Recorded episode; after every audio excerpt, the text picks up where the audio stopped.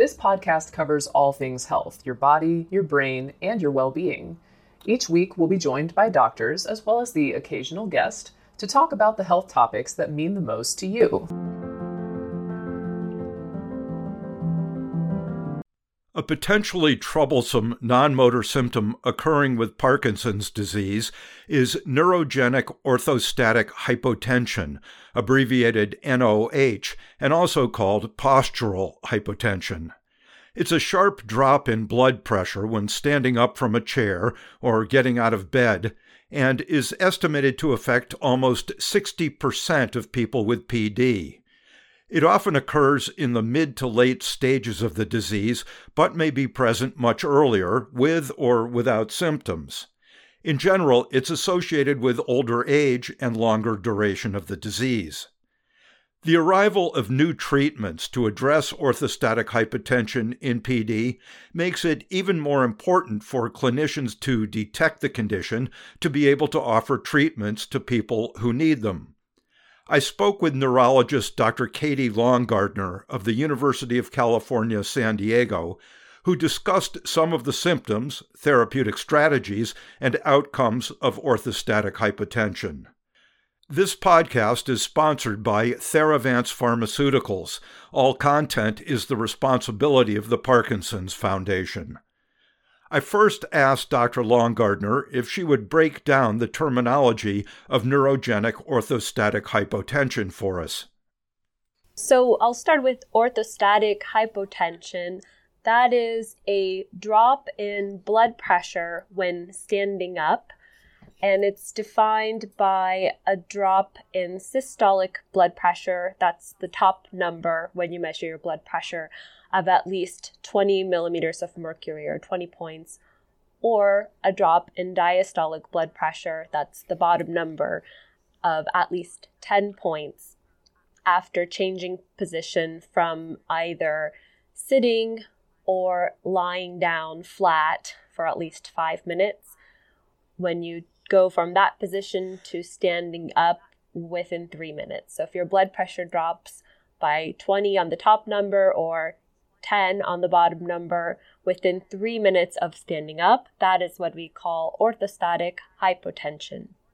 The neurogenic part means that the drop in blood pressure is due to a problem with the nervous system, specifically what we call the autonomic nervous system that controls your blood pressure meaning it's due to a problem with the nerves, not medication or dehydration or some other cause.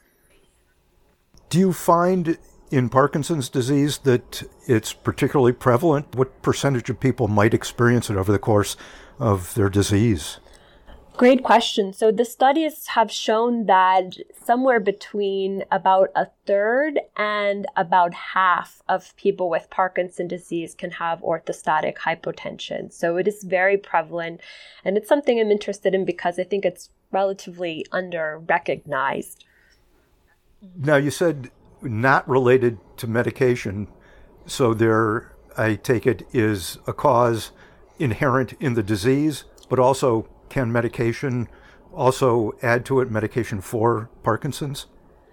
Yes, and yes. So the disease itself can cause this problem. In Parkinson disease, the main cause of orthostatic hypotension is a lack of the chemical norepinephrine, that is a chemical that works on the blood vessels to constrict the blood vessels. And so when that chemical is lacking, the blood vessels don't constrict properly when people stand up, leading to low blood pressure.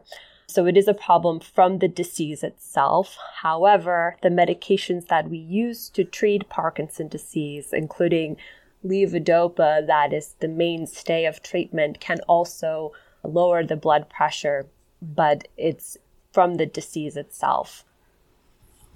You said that it's diagnosed by a drop in blood pressure within three minutes of standing up, but how long does it last?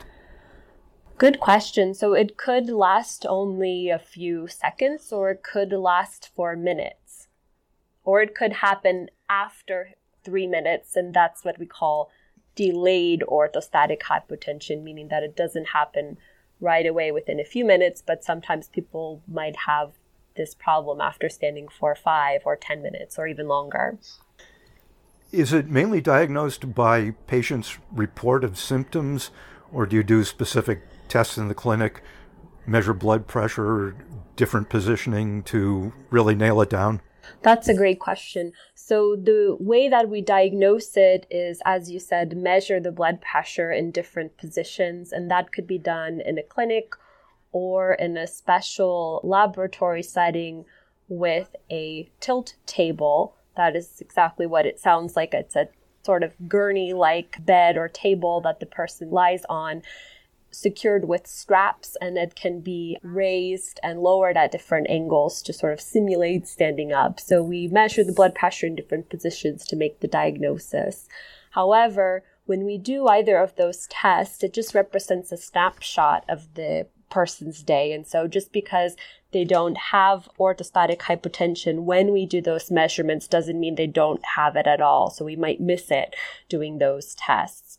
With regard to your question about symptoms, a lot of people who have this orthostatic hypotension are asymptomatic, meaning that they don't have the classic symptoms that we think of associated with low blood pressure, such as feeling lightheaded or dizzy or foggy or faint or having vision change. Here is a quick word from our sponsor. We take this few seconds off to inform you, our valued loyal listener about the best health and fitness podcast shows from the Nezpod studios. Join us as we give you the best of the best health and wellness updates you can rely on for the treatment of chronic health problems. Classic functional medicine back to basics health tips and special updates from the best doctors in the United States of America. Check out this health and wellness podcast shows. Explore Health Talk Weekly, Healthy Lifestyle Matters, Excellent Health Digest, Healthy and Free Daily, and last but not least, Weekly Health and Fitness Corner.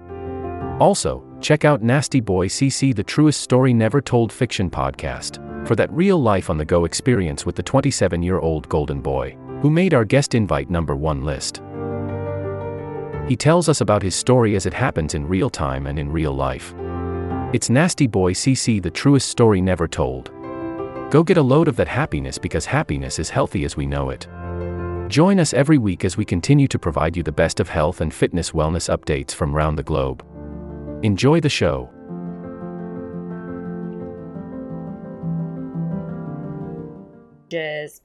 Those are just a few of the sort of most common symptoms. And so people can have very low blood pressures without having symptoms.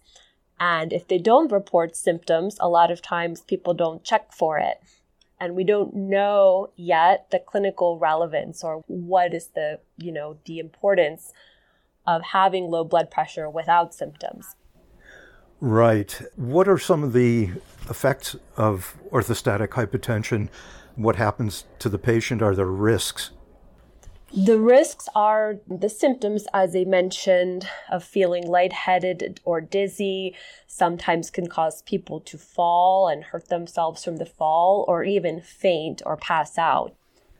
When in the course of disease does it occur? Is it from the start or any time or only late? Great question. We used to think that it's a later manifestation, but a lot of research has come out recently showing that it can be even the first sign of Parkinson disease occurring many years before the other symptoms. So it could happen at any point in the disease, and in some cases, might be the first symptom that happens years or rarely decades before the other symptoms become apparent. When should a person see a doctor for this? And should they come in with some record or idea of what causes it or what they were doing or when it happens? Yeah, I think anytime someone with Parkinson disease or anyone that's having some symptoms that are worse when they're standing up or symptoms when they stand up should see a doctor about this to be evaluated. Think it's important to address early on since there are treatments and measures that one can take to improve it. And I've seen before that stressors such as dehydrations or sometimes over the counter medications can worsen orthostatic hypotension, and that can lead to problems such as falls or fainting, which can, you know, really be a big problem. And so that's what we're trying to avoid. So I think that anytime anyone has any symptoms when standing up, or if they notice when they're measuring their blood pressure routinely that it's low, they should talk to their doctor about it.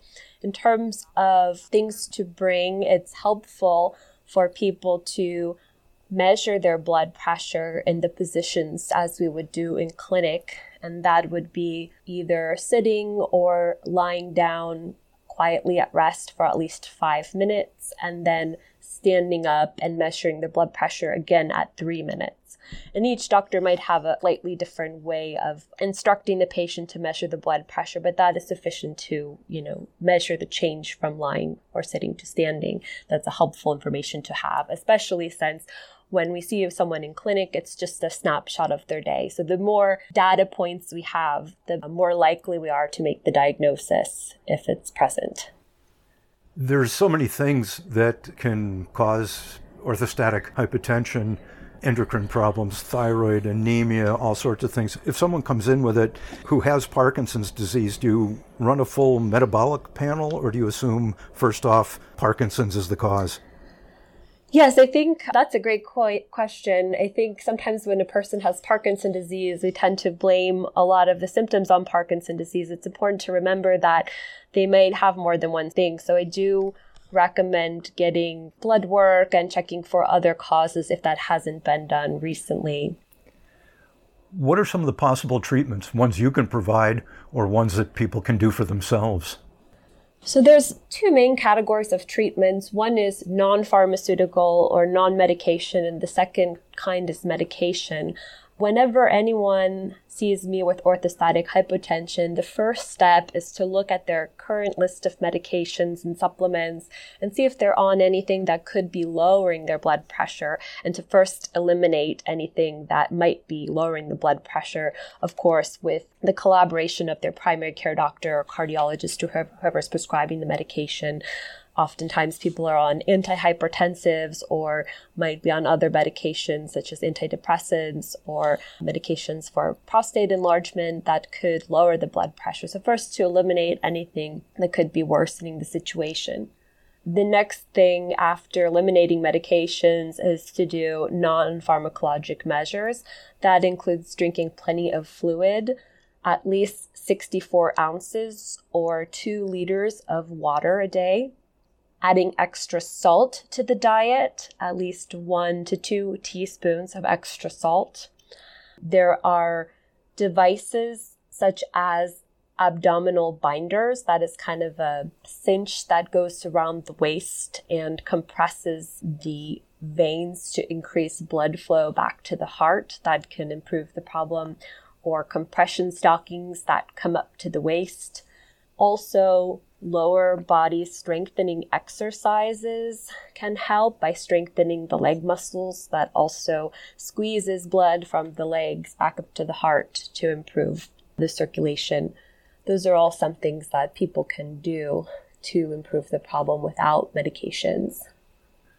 What about elevating the head of the bed since they would then start in a little bit more upright position when they get up? Yes, that is another important thing to do. We usually tell people to buy a furniture wedge that you can put underneath the mattress that elevates the head of the bed. Other things that people can do include eating smaller and more frequent meals because sometimes a large meal can divert blood to the organs of digestion away from the circulation again, and that can improve the problem. And to avoid alcohol, which can also drop the blood pressure more. The sort of simple thing to do is to be slow when changing positions from sitting or lying to standing and not jumping up. What kind of outcomes do you see, both good and bad, in the long term? Yeah, it's a hard problem to treat because it's uh, always fluctuating. Blood pressure is so dynamic and changes, you know, minute by minute in response to position and internal and external factors. I think the worst outcomes are what we're trying to avoid that is the fainting or the falling resulting in fractures or injuries or hospitalizations.